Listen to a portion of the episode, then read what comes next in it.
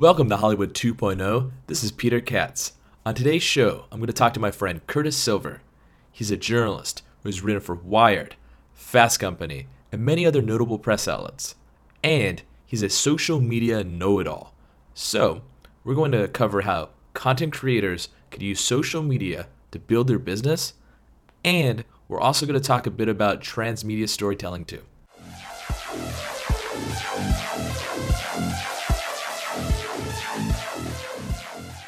So, if you could break down the three most important benefits of social media to these up and coming artists, what would they be? That would be step one awareness, announcing that you're here and showing people what you can do, whether it be through Instagramming, whether it be through Snapchat, small videos, YouTube. There's so many platforms for building a brand in yourself and being able to show that off. Step two would be bringing that around to retention, would be re- retaining the audience you're building and helping them build your future audience and, and grow your audience. And you do that through continuously interacting with them and they'll tell their friends and they'll tell their friends who will tell their friends who will tell their friends and their friends parents and you will build a larger audience. And then step three, of course, being the Ferengi method would be profit. And that's when you turn your audience and you convert that into dollars for yourself, for your projects, for your films, because you've built them to enjoy what you're offering so far in small bits. And if you're working on a larger film or a larger album and you need funding for your Kickstarter, you've built an audience, you've built a following who will a good percentage of give you money and that's basically the end game of that kind of system anyways so yeah, you see a lot of traditional filmmakers that have some kind of name go onto Kickstarter and they can't raise that much money comparatively to someone who has a webcomic, you know, web series, and they have much more of a constant contact with their fan base versus a lot of directors which have to raise money over a pretty long span of time. Eventually, when they return to this audience for crowdfunding, they're not as engaged as more of the creators born online. Right. And, and the thing about creators born online is you know that they're creating for themselves and they're staying true to the art form. They want to do it for themselves. You know, there was that big kerfuffle when Zach Braff went online and said, "Give me money to make a movie," but you know, at the core of it, he wanted to make a movie that wasn't affected by studio decisions, wasn't affected by director decisions. It was just it was his art he wanted to express. So that made sense, even though you know he, he's a he's a top you know a good celebrity there. But it, but in, in that sense, it's the same thing for for up and comings for people who have built their following on the web, on YouTube or whatever, to then ask for money in that way and be encouraged to, and people be, feel positive about doing it because they're supporting an art form, they're supporting the art and the artist behind it you have one friend that you hang out with all the time and they say, Hey, I'm moving. Can you help me? You're like, All right, I'll do it. But then you have somebody out of the blue ask for some big favor and you're like, Come on, I don't I don't know you that well. And I think that a lot of the types of content that takes a very long time to create, those individuals are working so hard to get that going, but the other individuals who are actually making something ra- rapidly iterating and learning, uh, their audience is much more engaged and ready to support them because they feel they know them better. Right, and that's the other thing too is there's a lot of psychology involved in it as well, in that we feel a connection with not only things we enjoy but these independent artists because when they engage more and because of what they're doing and how they're doing it we feel a stronger connection to them and they stay engaged and they keep that connection we feel almost like a friendship with them which is irrational in the human mind because we're not really friends with these people. Okay? We don't hang out with them, but we feel this this this kind of thing because we've watched them grow. We've watched them grow from zero to everything. Okay, I was watching Bo Burnham on the internet when he was a little kid in his attic doing those videos. Now he's got his own comedy shows. His last show was a huge success. And it's like you feel this kind of kinship watching them grow. So you stay engaged with that audience. That audience is quicker to support you when you need it and it reminds me of kind of like a tech startup because when you build one they don't start with all the features it just grows based on the feedback and you have like this uh, feedback loop that informs how you build just tech business but i think that's kind of how a lot of the current content creators are starting to emerge. Yeah i mean they, they do. They listen to your audience and you know and what makes an audience feel more engaged when the content creator listens to them and acts out their suggestions you know, I mean, nothing. I mean, nothing makes them more. When when you say, "Oh my God," even though you and 200 other people said the same exact thing, and you're like, "Oh my God, they're doing what I suggested. Holy crap, I'm amazing!" And that just creates that connection that, as long as you stay engaged, it will always be there. let's just talk about community. And uh, what is the biggest misconceptions about being a community manager? I think the biggest thing there is is you're not a customer service agent. Community management isn't about customer service and it's about engagement. Period. I mean, that's what it is about. And it is about talking about whatever you're representing or whatever you're managing. It is about keeping that conversation going in a positive, forward direction. You have to be very careful. Everything has to be tailored and you have to, you know, watch what you say. You have to endorse the product without sounding like a salesman. You have to handle talkback and sarcasm complaints with a smile, but you still have to reply to them and you still have to build that community because you can turn somebody around. And I, have done it with, with the companies that I've worked with in building relationships with starting at a negative starting point and turning that around and just you know you just keep talking to them keep talking to them and, and, and build it and find a common interest find common ground and build it and you know you you stay away from becoming a customer service agent and saying I'll look into that. Thank you very much.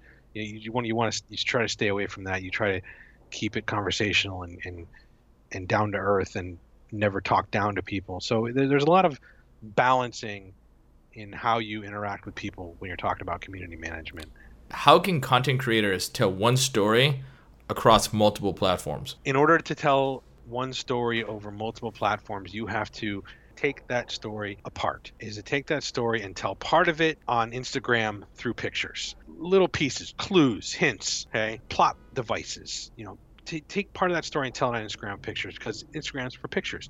Take part of that story and tell it on YouTube with video. And these are going to be longer form things, two to three minutes of either a scene or a concept or design, something that's moving, something that takes full advantage of the platform. That's the important part is taking advantage of each platform that you use and not just posting the same thing on each platform. That's the danger in, in that you could take one piece of your story and just post that on each platform. Uh, you know, a, a, a, little tale on Tumblr, but it's all telling the same story. You want to further your story. You want to make it more engaging, and the way to do that is to engage the platform and use it for what it's meant to be. Tumblr is a great platform for these short, shareable, weird text plus picture pieces that might intrigue people, make a mystery out of it, and say, hey, you know, follow our Instagram feed for, hints for this, for for more plot devices and you know then put it all together in a video that says you know goes forward with it and move it forward have the conversation going on twitter and then use i don't know facebook i guess. But facebook it doesn't move things forward as far as kind of just bookmarks existence as far as i'm concerned. What are your favorite social networks and why? For me, I'll break it down in order of my favorite social networks and why. Number one is Twitter because I make a lot of jokes. I'm ADHD. I always have things to say, and they got to come out of my head. And it's a great place to promote, promote my writing. So, Twitter is number one. That is constantly moving, creating, and talking. I love it. Number two for me would have to be Tumblr. The reason being is because I can create anything I want in like an instant and then put it out there and be like, this is this thing. Even if nobody reads it, I can create a blog about what bros are thinking or about shitty maps or about a fake travel blog, which is actually quite popular, by the way. That's heathensoftheplains.tumblr.com. And just put it out there and you can write and you can get that out as far as you're writing and you can say i have this thing and you and it will be there as long as you want it to be there. Uh, number three for me would be instagram just because i like to take pictures of dumb shit and then tweet it. Uh, i guess brands are using instagram pretty heavily. I don't really follow any on instagram because i use twitter mostly so. Uh, number four would be facebook because it exists and number five would be everything else that i don't use. So facebook's at the bottom. Yes. For me facebook is at the bottom It serves very little purpose for me. I do connect with some people there about things, but very vaguely and very rarely. All my opportunities have come from Twitter. Oh, yeah, I forgot to mention LinkedIn. I like LinkedIn when I tell people, uh, here's my resume. LinkedIn has not given me any opportunities, even though I'm connected with thousands of people there and I have put calls for opportunities on there. It has given me nothing. Nothing has come from LinkedIn. Everything has come from Twitter. Do you think Facebook's a good place to promote a movie? Or is it just wasting your time creating a your own little page? I think no, no. I don't think it's a waste of time to create your page at all. You got to have a presence, and you Facebook is a great place uh, as a landing spot a landing page. You know, you promote it through these constantly moving social medias like Instagram and Twitter that are constantly moving, and you point them to Facebook, which is static, and you say, "Here's," and Facebook is where you post your static updates. You know, hey, finished, you know, filming today, whatever, or or everything that would go on Twitter that people would only see if they're on Twitter in that moment. So Facebook is very static and does serve a purpose in that sense, so that you have that constantly.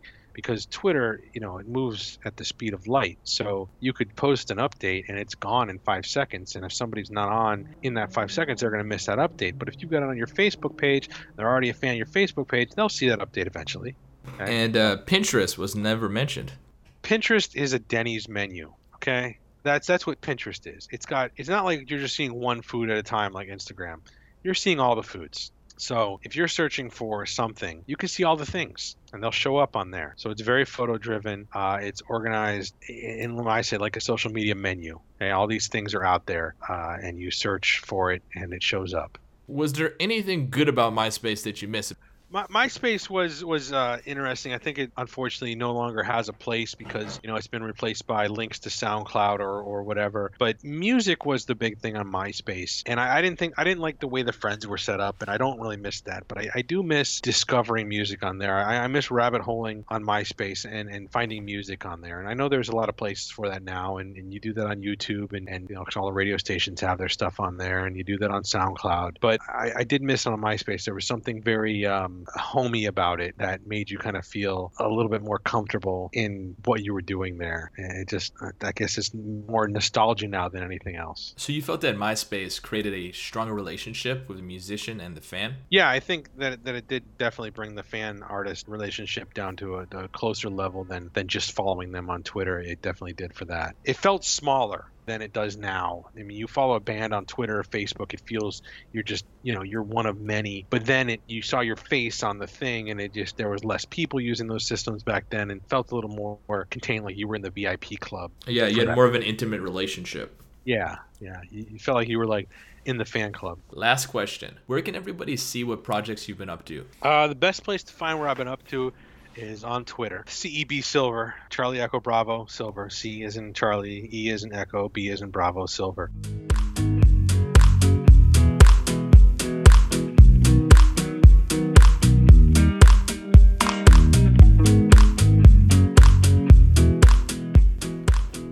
Thanks for listening to another episode of Hollywood 2.0. You could follow me on Twitter at PeterKatz1, the number one, and you can also email me at katzfilms at gmail.com.